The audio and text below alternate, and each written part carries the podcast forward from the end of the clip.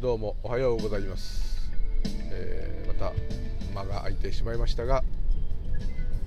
雨ですね。今日はあ2022年11月もう後半ですね、えー、23日かな？22?23 間違いない。水曜日。朝7時17分、えー、世田谷区はカンパチ通り、えー、これは芦花公園。ドッグランがありますね。最近行ってない、えー、芦花公園サイド通過中で、えー、このまま練馬区は今日は南大泉、えー、駅でいうと細かく言う必要はないですけどね。なんでそれを細かく毎回言っちゃうのか分かんないですけども西武池袋線の宝屋という駅からやや大泉学園駅の方に向かっていたところ。辺が仕事場に今日はなります。今日はちょっと長いですね。今、えー、7時台で、まあ、8時8時10時。いやだそんな長くいたくない。あの8時9時。13時間になりますかね。ちょっと長そう。だけどそんな辛くないので、ね、えー、今日はその仕事場で、えー、お鍋をやろうっていうことでですね。食材を積んできて何しに行ってんだって。まあいいです。だんだんね。年末なんで、その私は仕事が介護ですから、えー、その利用者の方また一部の他の他他事業者あ他事業者同業他社の人と鍋をするという全員多分食材を用意しているので、えー、多すぎると。白菜とかね丸ごと1個持ってくる人がいたらもうアウト。私は面倒くさいので全部カット野菜で揃えましたがおそらく全員持ってくると。肉だけ持ってこないとかそういう変な人が出たりしたりね。肉団子だけ全員持ってきて団子汁になって、まあ、それはそれで面白い、まあ、そういうことで、えー、なことをやるんですね、はい、楽しそうに見えますね。楽しいそこは楽しいんですけどね。それが結構まあいろいろあるんですけどね。はい。でございまして、えー、もう杉並区に間もなく入りまして、えー甲州街道を越えて、えー、杉並中野を越えて練馬区へというところでございます。ちょっと音楽が大きいかな、えー、でえー、っと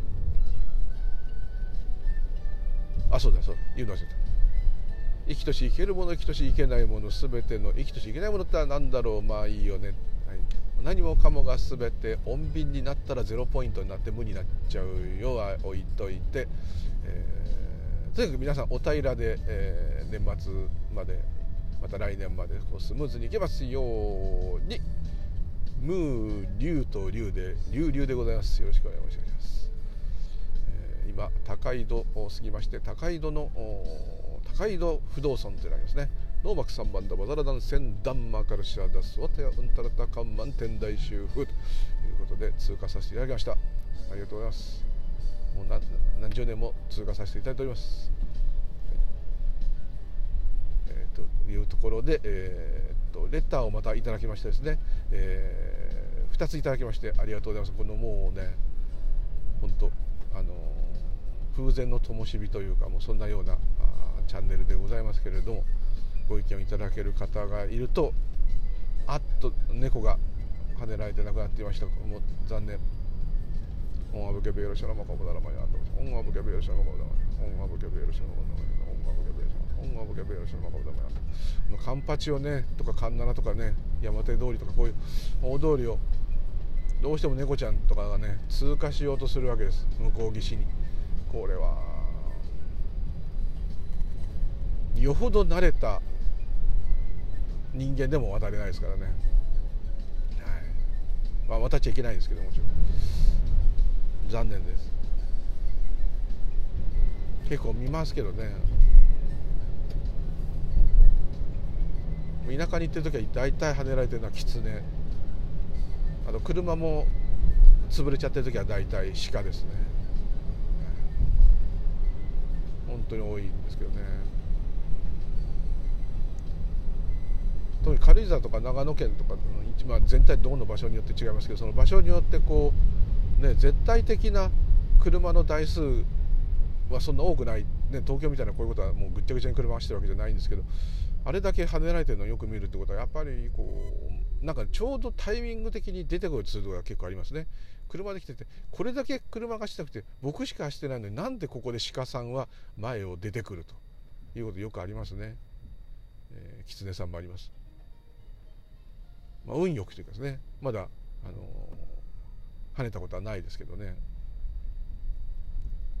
東京ではですね、えーと、猫ちゃんをねバイクの時にね引っ掛けちゃったことあります。大丈夫だったと思うんですけども、はい。まあ、あの頃はまだねあの若かったせいもあって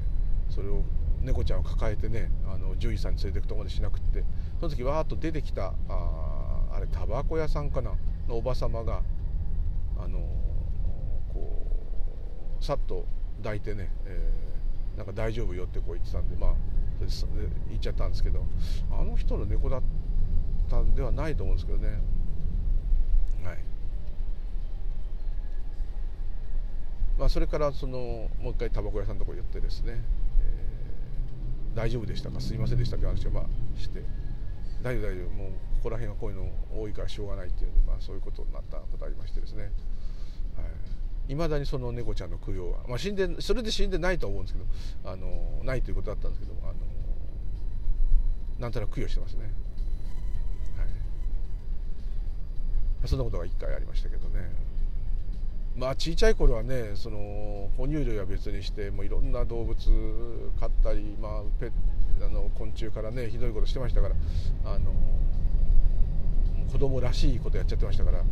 残虐でしたけどね。今考えるとゾッとしますけどまあもう半分おもちゃ面白いおもちゃになっちゃってるんだろうなあれやっぱりな、まあやって学習していくってのもあるかもしれないけどよろしくない。ねあの昆虫さんカエルさんごめんなさいってもよくありがちなはい。ことしておりましたですね、はい、でちょっとこの雨の日にこんなちょっと寂しい話からであれですけど。レターを2通いただいておりましてありがとうございます。一つはちょっと私の,、ね、あの変な体験もうあんまりあれはね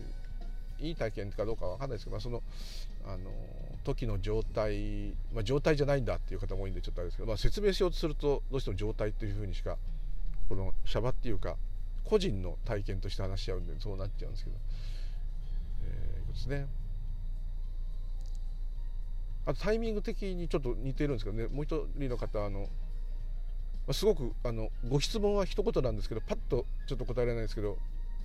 あの、まあ、色即税空空即税式ですね般若心経、えー、これは何だと。何だ何だとってご質問してくれた方いただいた方で悪いんですけど何だっていうのは難しい。でもう一人の方のその 私の変な体験した時のは空空と呼んでいいのかっていうこととかまあ、その空というものがあ、まあ、これは比較的あのブッダの思想とは言えないですね。ブッダの後に出てきた、え空という思想ですけどブッダのこれはどっちかというと無ですよね。ない無っていうかねないっていうことの方がちょっと強いかなっていう感じがするんですけど。空というのはなんとなくこう、まあ、表現できないものを表現しようとしてついてるんですけど。あるけどないないけどある、まあ、色即税空即税式近いです、えー、この表現できない微妙な状態とも言えない。これですね、えー、なのでその本来こうきちっと実在して存在していると思われているものは本来空所空差がって書いてですね。空空なような要素があるって、まあ、ちょっとなんか物理学みたいな言い方ですけど。そういうふうに使うんですかね。まあ空と式式と空要するに確実に実際に存在して認識できるものは本当はあ無常で変化しながら捉えるきちっとその時きちっと捉える確固たる変化しないものでビシッと捉えるということができる実体なるものは一つもないので、えー、空な空っぽだと本性はないんだとというところが同時に存在して同時にっていうか同時っていう同時っていうと空のものと空じゃないものがあるとなっちゃうんですけど認識が起きると空じゃないものになるんですけどでも元は空であるってこういう言い方になっちゃうとなんか量子医学みたいになっちゃう。そういうことではちょっと違う自分では違うと思ってて、え本来物質とかあるっていうこと自体がもうそうである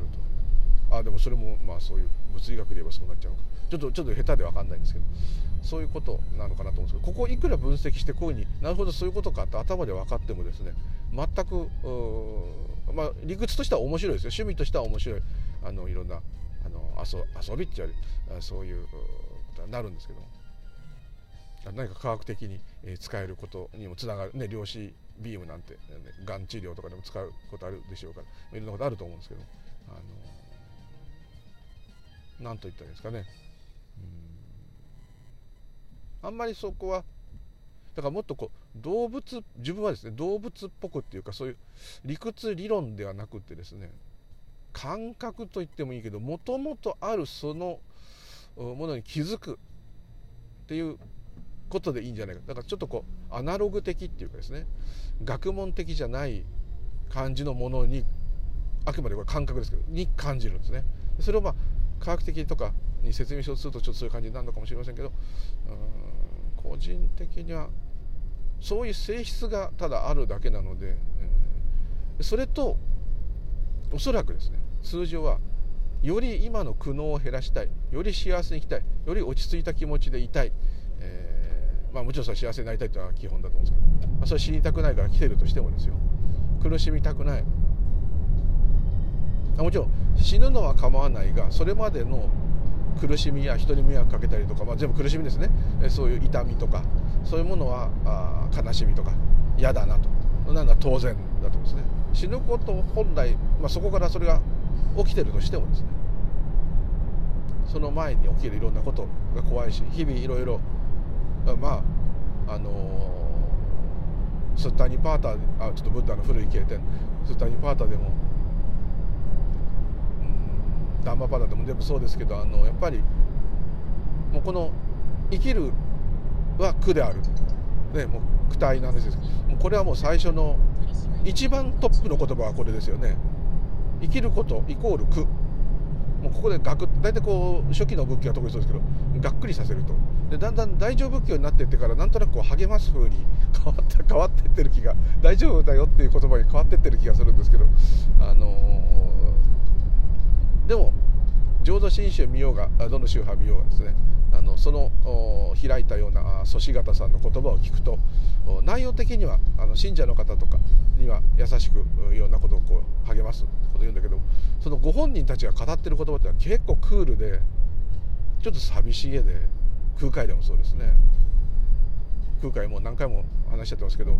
あの3階の子の話は本当に、えー、陸道の旅人たちの話はあれがどっかで空海の口から吐露されるってことは、やっぱり人生は苦であると。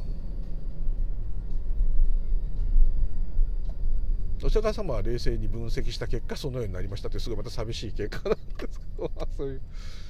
でもこういうのはもうやめましょうともうこの世で要するに幸せになるとかこの世で何とか成功しようとかいうのはもうやめましょうっていうかやめるのは誰だいってまたなっちゃうと思うんですけど、まあ、そこはちょっと置いといてですね、えー、でもまあ涅槃ニルバーナっていうのはそうですよね。それらを全部滅した滅ぼした。で滅ぼすのは誰だいっていう滅ぼされたのは誰だと？いうちょっと禅みたいですけど。その言葉も出てくるのはなんとなく分からなくはない。ただ言葉として人に伝えるためにはそういうふうにしか言いようがないと思うんですね。お釈迦様だとしても。言葉には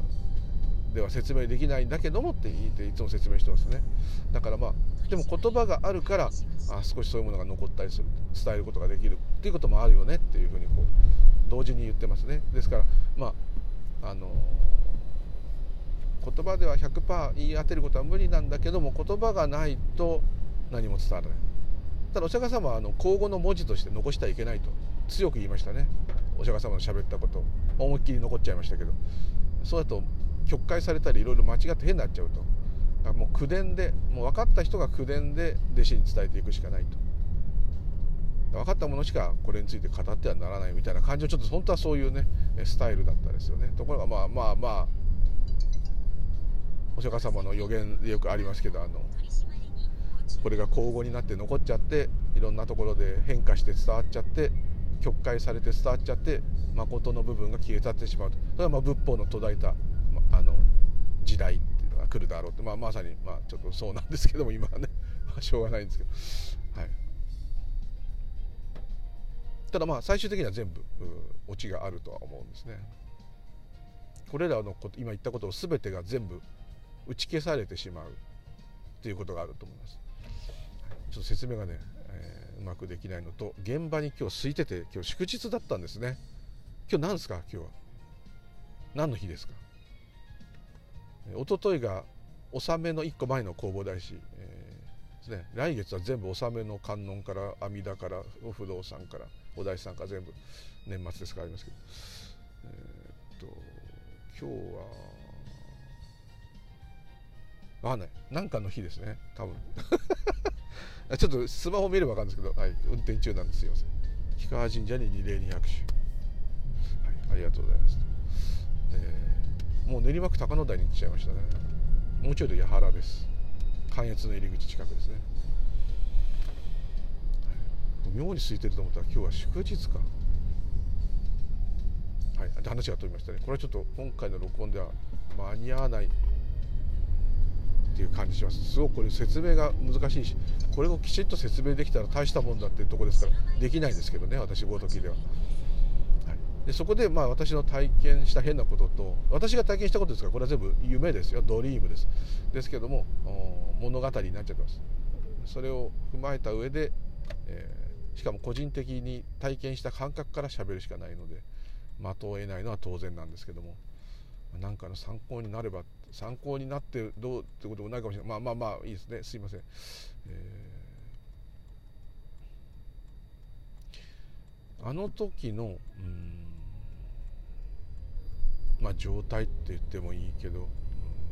あれちょっと言い方がね間違ってるなって前から思って録音し直さなきゃって特に初期の自己紹介のところが間違ってる。ああいう感じにあの時は喋れちゃったんだけど今思い直すとそういうことではないんだっていうのがねちょっと間違って伝わってるという部分が多くあって、まあ、もう一回ちょっとあの重なっちゃうけど簡単に言いますと朝起きてもう8年ぐらい前っていですかあれ。朝起きて、えー仕事へ行こうと。今みたいな時間です。で朝早くから夜までの仕事で出た。そっから、えー、完全な記憶はもちろん普段でもそうですよね。一日中起きたこと全部記憶できてないですよね。1, 分1分1秒何秒後何してた何秒後何してたって覚えてないですよね。この部屋にいたとかしか言えないですよね。印象に残ったとこしか思い出せないじゃないですか。そこはちゃんとこう残ってるのに要するに記憶にはそういう一日が経過したと残ってるのにこの自分という個人の体験した感覚からすると玄関のドア開けたら開けて車に乗ってお出かけしたと。お出かけ仕事に向かったと。途端に体の個人の感覚はですよ。体で体じゃ違うん個人っていうこの私という感覚はですね行ってきます。ブーンと車で行く。途端にもう車庫入れしてるんですよ。もう帰っちゃってるんですよ。だから12時間の仕事でしたから往復の車の3時間として15時間ぐらい経ってるのにあの行ってきますで家の家の駐車場から車が出たらもうバックしてるわけです。帰ってきちゃって一日が終わっちゃってる。だけどもですよこれだったら記憶喪失でも何でもいいですよ。トランス状態なのか。行っちゃってなんか行っちゃってた。危なかったな無事帰ってこれてよかったってこうなるじゃないですか。そういうふうにちょっとやつその間の記憶がないと、はい、ないのはですね多分今日私がずっといるっていう気持ちでこういてもですね印象に残ることってね一日の中で実は少ないですね。ずっと同じ部屋で事務作業してると事務作業してたっていうのを覚えてても逐一その十何時間分の細かく秒単位で自分がどんなことを考えたりどんなことをしたか例えばここでクッキーをかじったとかそんなの多少覚えてるてもそれちょっとなんか印象的なことが起きないと誰かに話しかけられたとか。覚えてないですよね。そういうところは記憶にあるわけです。あるっていうことは確実にこの肉体しかも肉体が疲れ切ってるわけです。帰ってきた時は。その車庫入れ行ってきますっつってもう家に帰ってこれてたら普通は疲れないじゃないですか。だって、うん、働いてないんだから。でも私のこの体は疲れてるわけです。で大汗かいてる夏かなんかで。汗臭い。着替えた服もあるし。なんとなくそういうことも覚えてるし。覚えてるのは目玉焼きじゃない。スクランブルエッグを作ったっていうのを前覚えてます。覚えてるんですね。そういうことを覚えてる。あとなんかくだらないギャグ言ってすごい受けた。それも覚えてる。だけどもだから確実に一日はあったんだけども、まあ、脳みそ的にはっていうかあった。体的にも体感的にはあったんだけどもこの私は朝行ったらもう家帰ってきちゃったんですよ。そこからつながっちゃってるんですよ。バシンと。朝と晩が。そうすると普通に考えてまず第一に湧く疑問というのはそれで私があの無遊病みたいにずっとなんか半眼の目で「あれ」とか言いながらなんかうろうろしててあ危なかったから病院連れてたとかそうなればですよ。分かります。完璧に普通に快活にっていうか面白おかしくその日を過ごしたわけです。結構面白おかしく過ごして。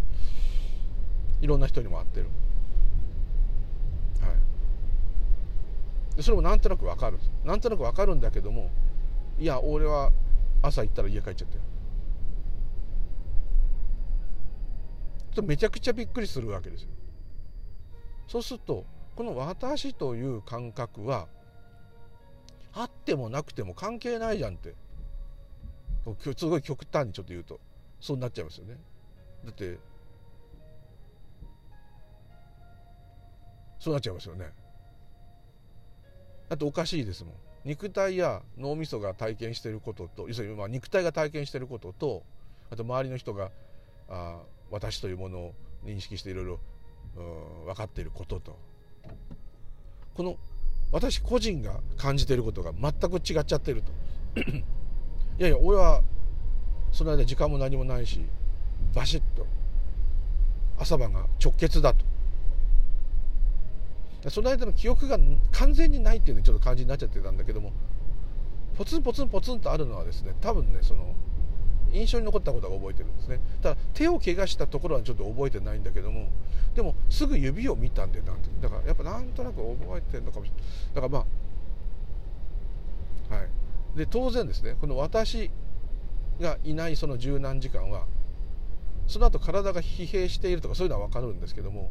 その間に起きた面白さ楽しさとかね苦しさなんか疲れたとか痛いとか痛みとか何も感じないです。だって朝と晩がつながっちゃってるんですから。だけどその間に長い時間経過したっていう感覚はどっかにあるんです。だからすごい変なんですよそれ。ところ私はいらないじゃんと思ったのと同時にですねこれが多分ですね、まあ、今あ雨粒がこう落ちてきてこれが、まあ、そういうふうにモードにモードっていうかそういうふうに意識しないとダメですけど意識っていうか意識をなくした方がいいっていうかうまく言えないな。うんまあまあいいですねそれは。こういうものが美しいとかたわいもない毎日が毎日がまあそれはあの有事になった時にねなんか自分が大病した時とかに平凡な毎日がすごい良かったって言い方する人いるけどそうそうではなくってそうでなくっても今すでにずっと奇跡が続いてるんだという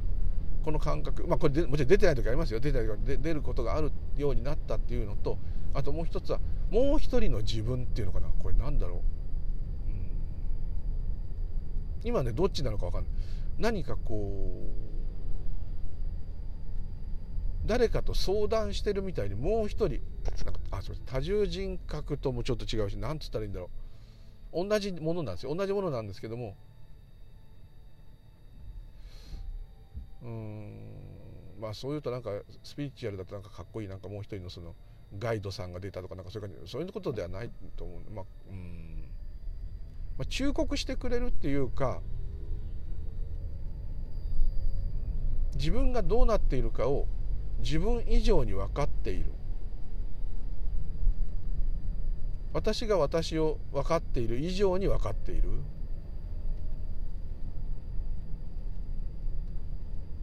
ものものがいるっていうのもおかしいんだよな。いるって言えないんだ。それは私とも言える。ちょっと説明うまくできないです、まあ、そういうものです。なんかこれがスピーチュアル的になんとかっていうものかもしれません。それはまあまあまあいいんです。そういうのののが居座るようになったっていうかうん。出てくるでその両方がもうない時にそういうたわいもない世界が尊く美しいと。ってかまあ美しい。もうこう怖いぐらい奇跡的な瞬間がずっと続いてると。でこれを思うのはですねそうさっき言った自分がいないと何にも体験が起きないと。ないですよ何も。ただ記憶やデータやただ起きたことがただあるだけで。それに意味がつかないし意味がつかないというかもうないんだから感じるものがないんだから起きてるけど起きてないってことですよまさに。色即是空空即是。そういう感じに。で本来はそうなのかもしれない本質は。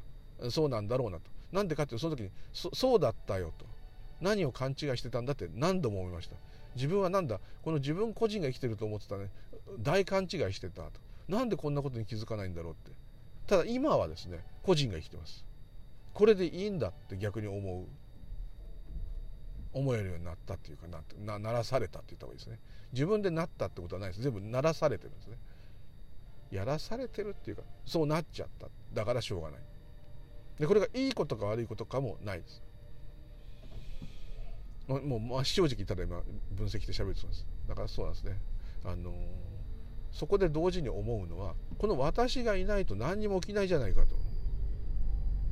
なるほどブッダの言う通りだと。この私というものがいると何でも所有したがるし何でも自分のこと自分に起きたことってなっちゃうもんだからあの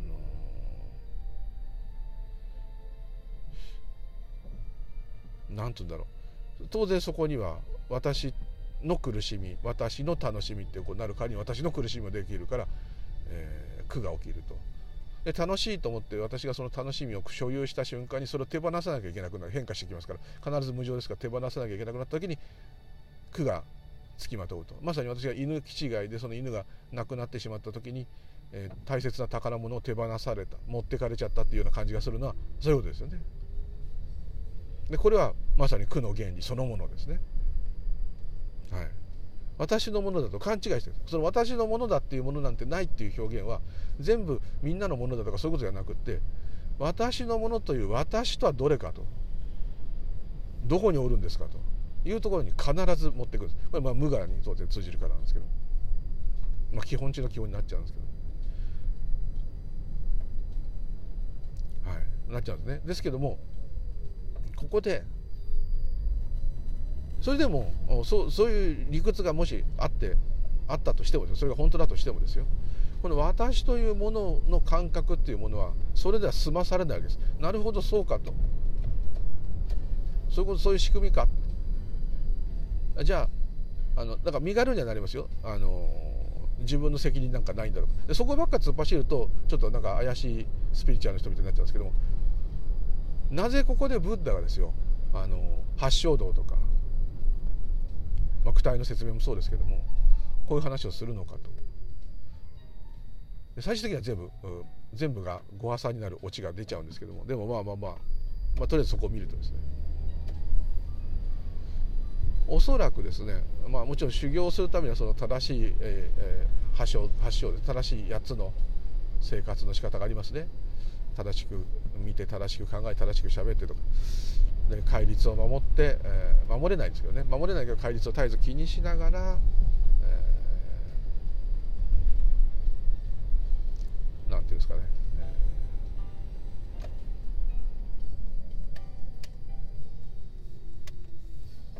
すれ違うのにちょっとえー、正しなんかいいいい人間として生きていきみたいなちょっとひどく言えばですよ仏教ってそういうこと言うんだなってイメージあるじゃないですか。宗教全般そうですけど。あれを言ってんのはとりあえずそのもう人生は苦なんだと。でその苦しみの中で皆がなるべく平和にまた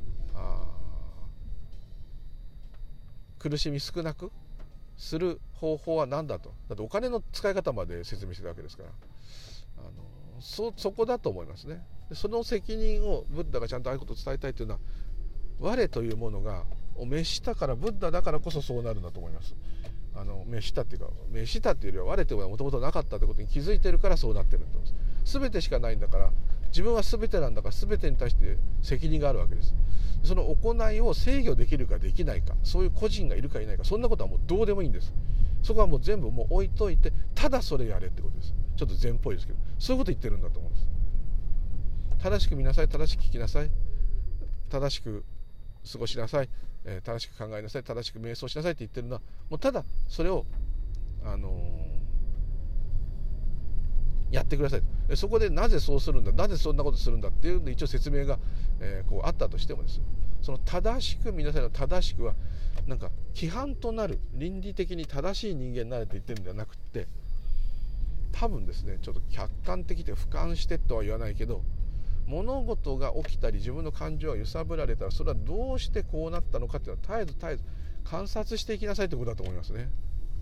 そうするとちょっと一泊落ち着くってありますね。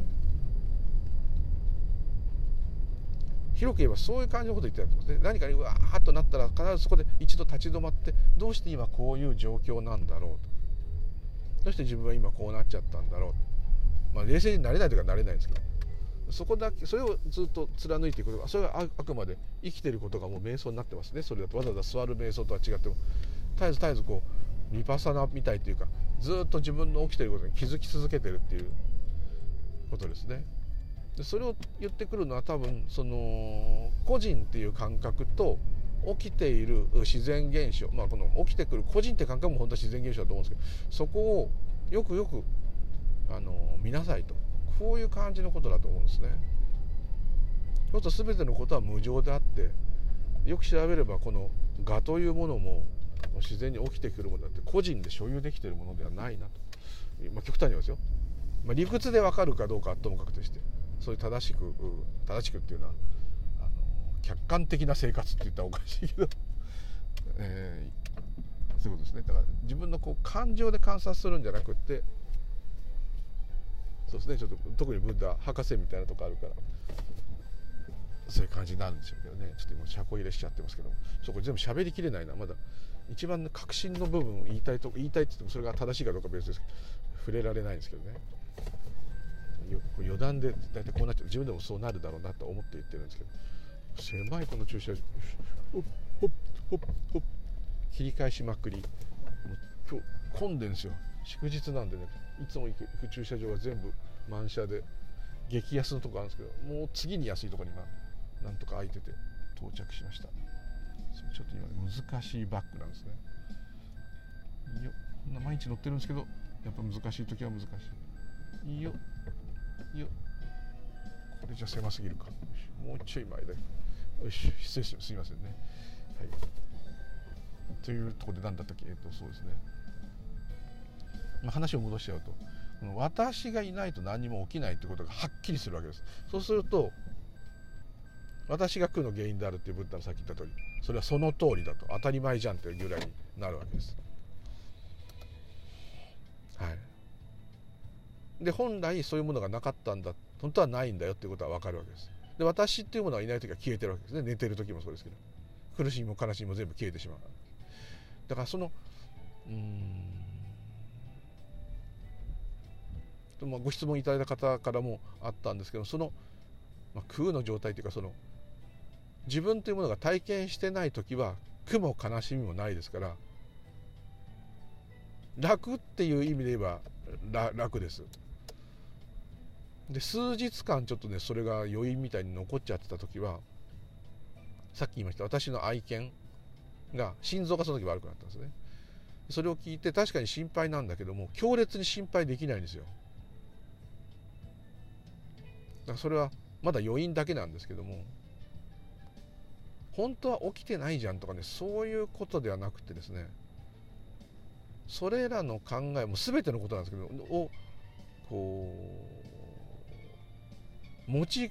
運べない。要するに犬が病気で心配だ仕事はこうだ誰さんがこう言った言ったこれをこうやってああやんなきゃいけない今度あれをやってこうやってってことはもちろんあるんですよ。それはもちろんあるんですけどあるままあんまり気にならない。だから何にも気にならない。極端に言うと。そういう意味ではあるんですよ。ただ感動的ではない。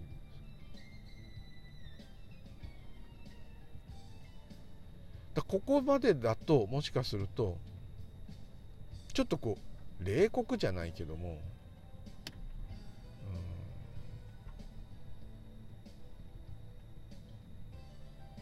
うん、もうただ悪く言えば食って出して寝るロボット。思考が思考っていうか感情っていうかその個人の感情が停止してくるとそうなっちゃうかもしれない。気持ちが晴れやかか晴れやかじゃないかとかそれはその時の状態によるんで別にそれはそう。そこが晴れやかでも晴れやかじゃなくてもあんま気にならないっていう感じだと思うんですだったと思うんですもうそれは今ないですからねあれですけど。でうん。やがてですね次のそのやっぱりいつも言ったあの木の枝が揺れてるのを見た時に縁起を感じたっていうその時に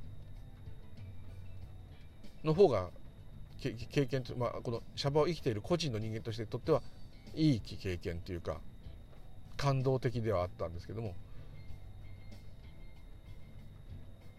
全てしかないんだからで活動が自分なんだから無常が自分なんだからこがね多分個人にね戻ってる感覚でそれを見るからなんですね。個人に戻った感覚で個人がそれを見ると奇跡的な世界なんですよ。本当に。もうビッグバンだかなんだか分かんない時から今現在のこの最新の今認識できてるこれがその最新の縁起の慣れの果てが今ずっと続くわけじゃないですか。だすごいじゃないですか。何百何億年だか何何だか知らないものすごい時を経たいろんなものの連なり重なりのいろんなもののものが影響し合った瞬間が今あるっていう感じがそれは私自身が今まさにそれであると。ちょっとワンネスみたいっていうかなんかわかんない。ずずーんとそれはずしんとこう怖いような感じ。こうマリアナ海溝の底まで潜水艦で潜った潜ってるようなとこから上がってくるようなっていうかもうぐわーっていうすごいこう表現できない。理解を超越した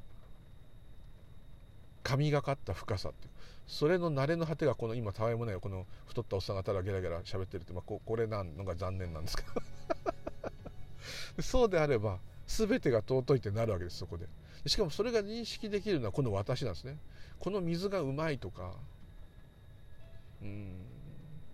この景色が綺麗とかあとまあ欲になっちゃうけどこの犬が可愛いとかこの人が好きだとか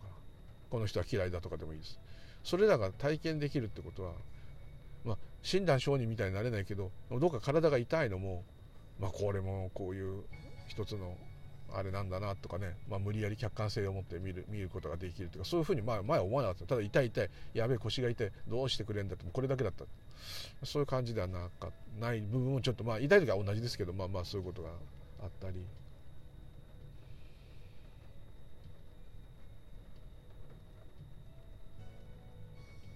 だからなんかこうこの世は苦しみであるっていうブッダの言葉がなんかその毒の中の美しさっていうのかな。でそこにその救いの知恵っていうのはちょっともうちょっと仏教風にどうしてもなっちゃうんですけどまさに泥沼を好んで咲く蓮の花っていう感じですよ。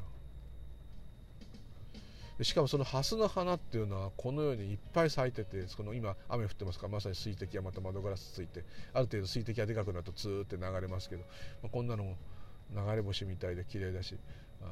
こういうことを今まさに見ているっていうことがこう驚きなんですけどこのふうに思うのはまるでこうこのシャバは食うばっかりで普段はこう沼で今もちょっと腰が痛いんだけどこういう泥沼の中にはすまあレンコンの根っこを張ってですねでそこからあのズバッとすちょっともうえげつないぐらい派手な花が咲くっていうその花がオーバーに言えばずっとこう咲いてるような。でもこれはやっぱこの「私」っていうのがあるからこそこの雨粒が落ちていくのを見て、えー、なんかちょっといい気持ちになってるなっていうことをこう実感できるのはこの私があるからであって、えこれがないとですねもう全部何にもないですよ。だからない本当はないんだっていうのは分かってるところがあの多分分かって分かるところが少し楽ですよね生きる分には。どんなに自分が恥かいていや嫌ですよ。恥かいたり痛いの苦しいののたれ死ぬの嫌ですよ。もちろん嫌です。痛かったら痛い痛い苦しい苦しい嫌だ嫌だ寂しい寂しいってこうなります。それそれをそうなってもうなんかかっちょ悪くもう朽ち果てたとしてもですね。まあ未練はないっていうか。だってそうなっちゃったんだからしょうがないっていうだけになるっていうかね。それが起きたって言ってもいいし。そういう部分はそこを手放すことができるような気がしますね。まあ、罵りられながら死んだとしてもですね。まあがっかりはもちろんしますけどね。でその代わりでもこう生きさせられてるという言い方悪いけど、まあ、こういう状態が起きてて自分のことと私事として全てが認識できるんであればそれをですね、えー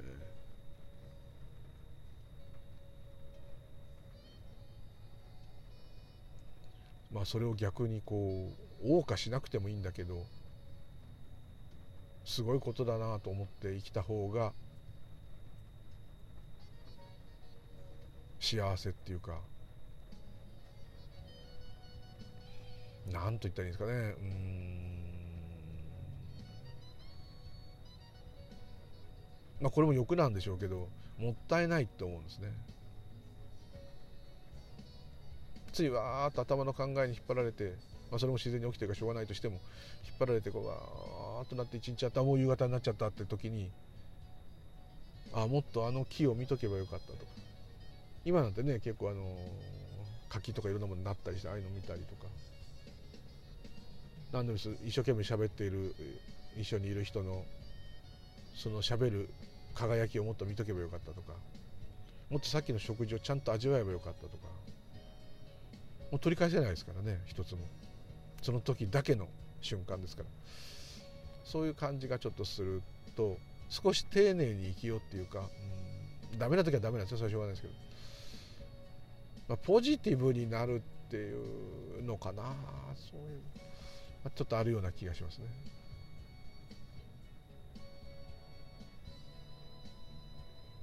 でもしそのまあ輪廻とかうん業がたまってカルマがどうのとかそういうことがあってそれがまた反映されるとしたらもうすでに反映されているって前確かに誰か前奏がそういうこと言っててその言葉、まあ、それ体験起きた時にまさにその前奏の言う通りだった時思ったんですけどもうすでに起きてるわけですね。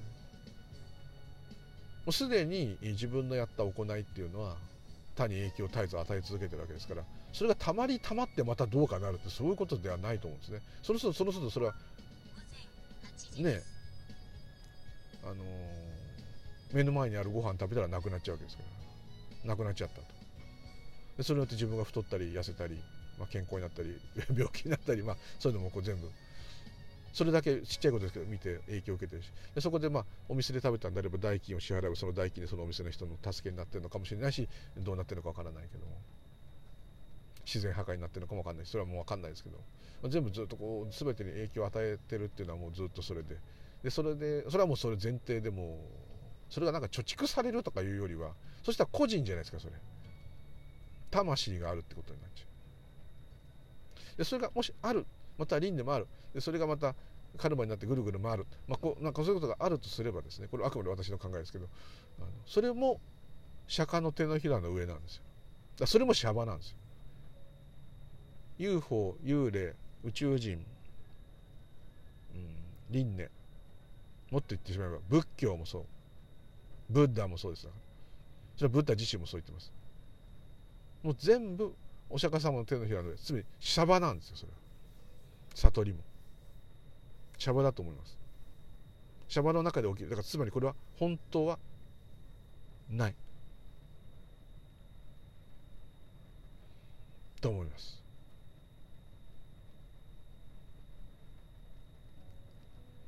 でどうしてもこの世で幸せになる。苦しみのない状態でいたいってこうなっちゃうんですけど。天下のブッダでも空海でも親鸞でも、まあ、それなりにあの充実した人生を送った偉い有名な人たちもいますけどあの結果やっぱり病んで死ぬと。お釈迦様はねキノコで殺されたかいろんな説があるけどまあ下痢で亡くなって親鸞もそう。あと空海さんお尻におできができて良寛さんも下痢だったかな、まあ、最後まあ老衰していくとそういう感じになるかもしれないですけどいろんな伝説で変な風にこうなったとかあるけど、まあ、基本的には日蓮さんでも誰でもどれがいいかっていうのは別として。法然上人もそう。伝教大師最澄さんもそう。逆にこうそういうのは分かっても失意の中亡くなっていった前奏もいっぱいいるし。あの近代で言えばあ松原あ哲哲崎さん、は息子さん。かですね。お父さん有名なあの臨済宗のお坊さんいますけどあの方たちだってあんなすごい悟ったっていうか、まあ、検証してる方たちのあれだけど、ね、ご長男亡くされた時にもう悟りも善も何にもいらないからあの息子を返してくれって泣いてその時に大先輩たちがこいつやっと本当の悲しみが分かったんだと。だからこいつはいいお経をあげるようになるぞなんて言った時その先輩たちをぶち殺そうと思ったと。もう地獄へ落ちようが何しようが関係ないんだと。でそれらはまあ本当は全部ないっていうのはそれで分かってるんですけどもでもだったらば逆にこのシャバはシャバで思い切り暴れてやろうっていう。ちょっとあれですねあの一休禅師みたいですけどね。そういう文章を残さあのご本書かれていて読んでへえあの方がそんな取り乱すんだと思ったんですけどそれは勝手な私のこの概念でですね。そう悟った禅のお坊さんがそんな、ね、悲しいことがあってもびくともしないんだなんて言ったら大間違いで。何にもいらないから返してくれ。それは今でも思うって言ってましたか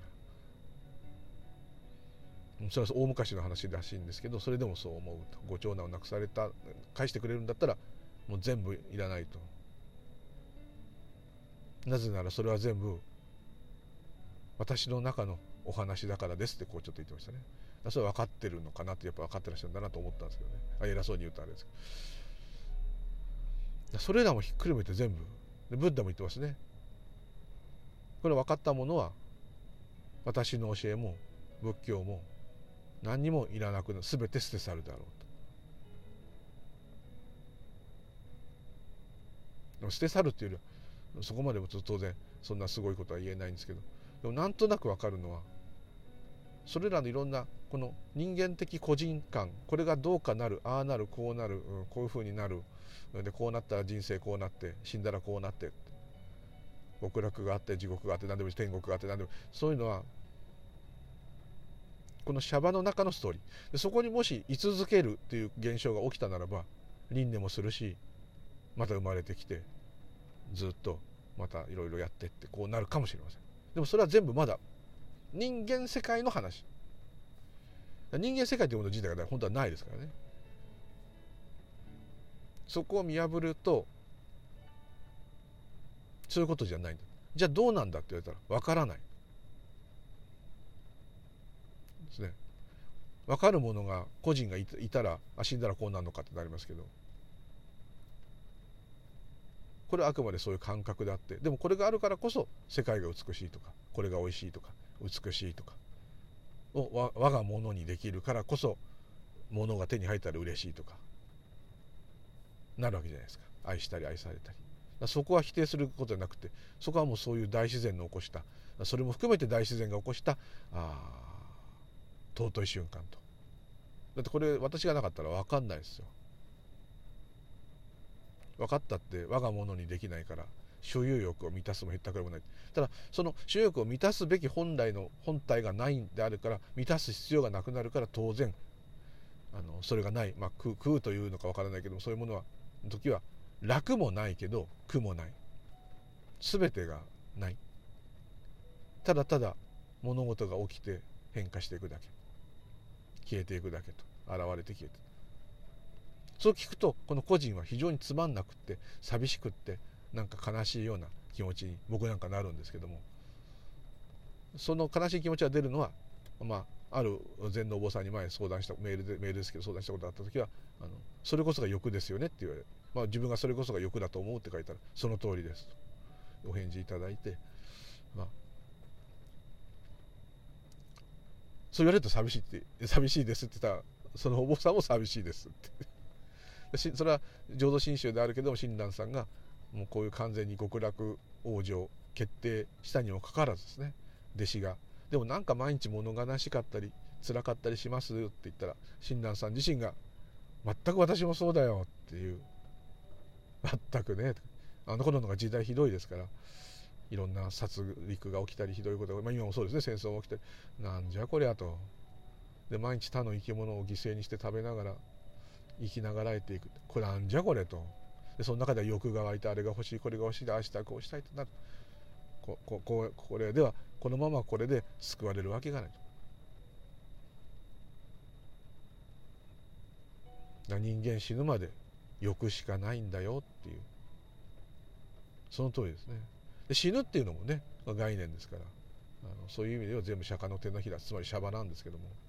あのだったらでも今シャバでいるわけじゃないですかこうしてるってことは。だったらこいつを楽しんでも楽しまなくてもいいけどもやっていくしかないと。これは夢だとしても。しかもその個人的な夢しか見れないとしても。それが一つの小宇宙とかいろんなかっこいい言い方あるけど全部それ自分の人生を賛美して格上げしようとする言葉にどうしても聞こえちゃうんでそんなことじゃなくてもうちょっと謙虚にもうこれでこれをのたうち回るしかないんないですかね私っていうのは。ちょっとそんなように感じました。ちょっとうまく説明になってないかもしれない。すいません。まずちょっとこれは深い話なので、ただこれ全部個人的なあくまで体験ですので全く参考にもなりませんし正解でもありませんし、えー、まあ、意味がないことですね。はい、っていうようにちょっと感じました。はい、あ一つだけ言葉を添えるとすればあのなんかこういうの分かってどんどんクールになるっていうちょっとスピリチュアル見てるとそういう感じがあってこうすごくこう冷めた目で見るっていうのかな。どうせこの世は夢なんだ。どうせこの世は本当は起きてないんだ。っていうことでは全くないっていうことです。そうでなあったら多くのそういうのが分かった方たちと言われてる、まあ、著名な方ばっかりです。方が生き生きとすごい苦しいブッダなんて苦しいだけだったじゃないですか。苦しいだけだったんですけど身内全部殺されて自分も病気になって仲間の弟子も全部殺されてって。ああいう地獄の中にいても前へ前へと森の中のあの象のようにとかね才の角のようにただ一人強く歩め歩めって言い続けてるのは自灯明自分を灯火として歩め。それはもうまさしくそういうことあのシャバを憂いでるっていうかこのシャバが、まあ、そういうこと言う方もいますけどね。この現象で私という個人が体験するというこの夢であろうが何だろうこれが自体が慈悲であると。だからこそやれるんだっていう。それが分かってそれが肝にあるからこそ分かってるんだって分かってるの誰だ個人がいるのかとかそういうことはちょっと置いといてですね。だからあのような教えを残し話すんだと思いますね、うん、そういう現象だって言っちゃったらそうだけどそういに言いたくないんだよね。だこれはまあちょっと信仰心があるのかもしれませんけどね、まあ、そういうこだわりが執着があるんだと思うんですけどね仏教にね、はい、うん。どうせ夢なんだからだったら。1秒でも笑ってやろうじゃないかって。これでいいんじゃないですかね。テーラワダ仏教の人もそういうこと言いますよね。苦しくても無理してでも笑いなさいと。1秒でも笑わなかったら損ですよって。そうですね。そうかもしれない。ちょっとそこがなんかあんまりこう無機質になるとかそういうことじゃないと思うんですね。